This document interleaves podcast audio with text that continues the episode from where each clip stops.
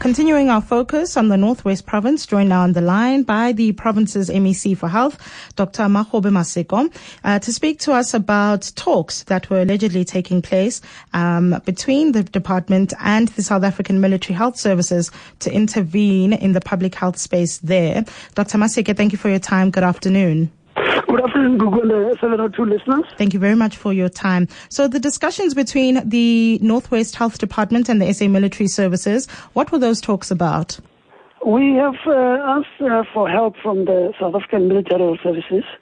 We have given them uh, what we need in terms of the nurses, the doctors, and whether they could help us transport medication to wherever we need them. As you know, that some facilities are closed, so what is happening is that uh, the Mafikeng Provincial Hospital is uh, full and that the queues are long, the wait times are long, and we really need help.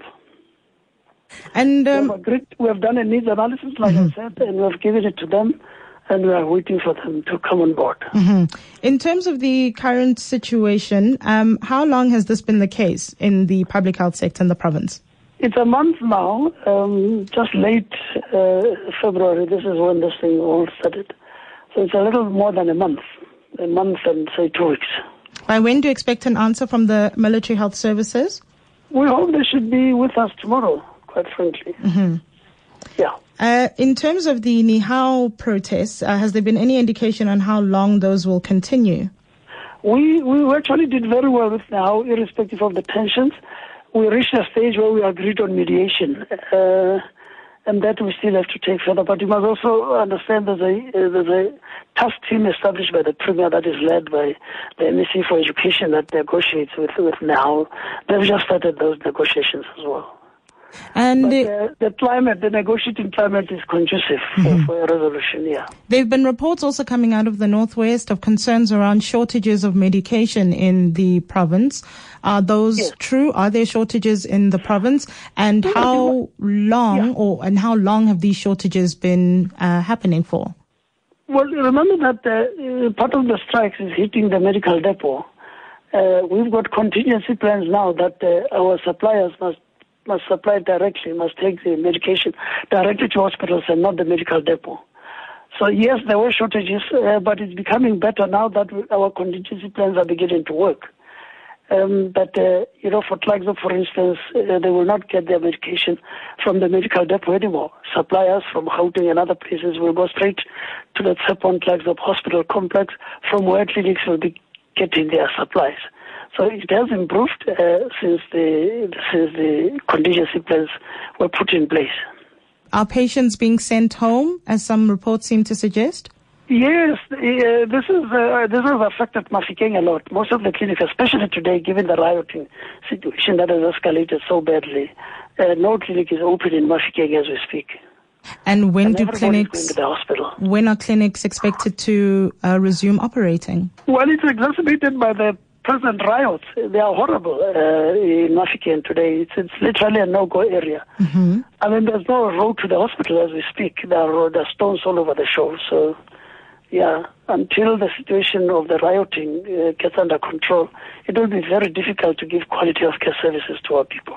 But, but surely there should be some kind of conversation, perhaps with the South African Police Service, who have been, you know, trying to deal with these issues, mm-hmm. to at least then ensure some kind of access to public health care. Well, there's a joint operation center uh, where our management and the South African Police uh, uh, uh speak and assess the situation all the time. So there has been ongoing discussion with, with, with the police and, and how they intervene and so on. Uh, with regards to your conversation with the SA Military Health Services and who you're hoping will be will begin to assist from as early as tomorrow, has there been a conversation with the national department about the current situation, the dire situation yes, that yes. is happening? No, they are the ones. They are, they are the ones who are coordinating the the direct delivery to, to, to our hospitals. They've been very helpful. We are a team, remember? So once there's a crisis, it's not purely a, a, a provincial problem. It becomes a national problem. And uh, in terms of uh, the uh, department's HOD, are there plans to replace the suspended HOD, uh, Taboli? We don't replace them without going through a disciplinary process, suspended pending investigations, and if ever the, the charges pressed against him and so on, depending on, on the findings and the charges and so on. So we we will not just say that we will replace. Him.